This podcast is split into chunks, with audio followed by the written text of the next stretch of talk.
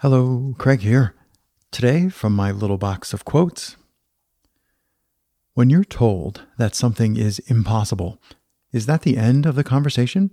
Or does that start a second dialogue in your mind?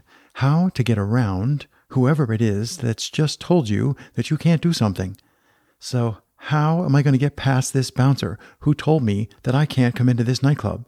How am I going to start a business when my credit is terrible and I have no experience? Eric Weinstein.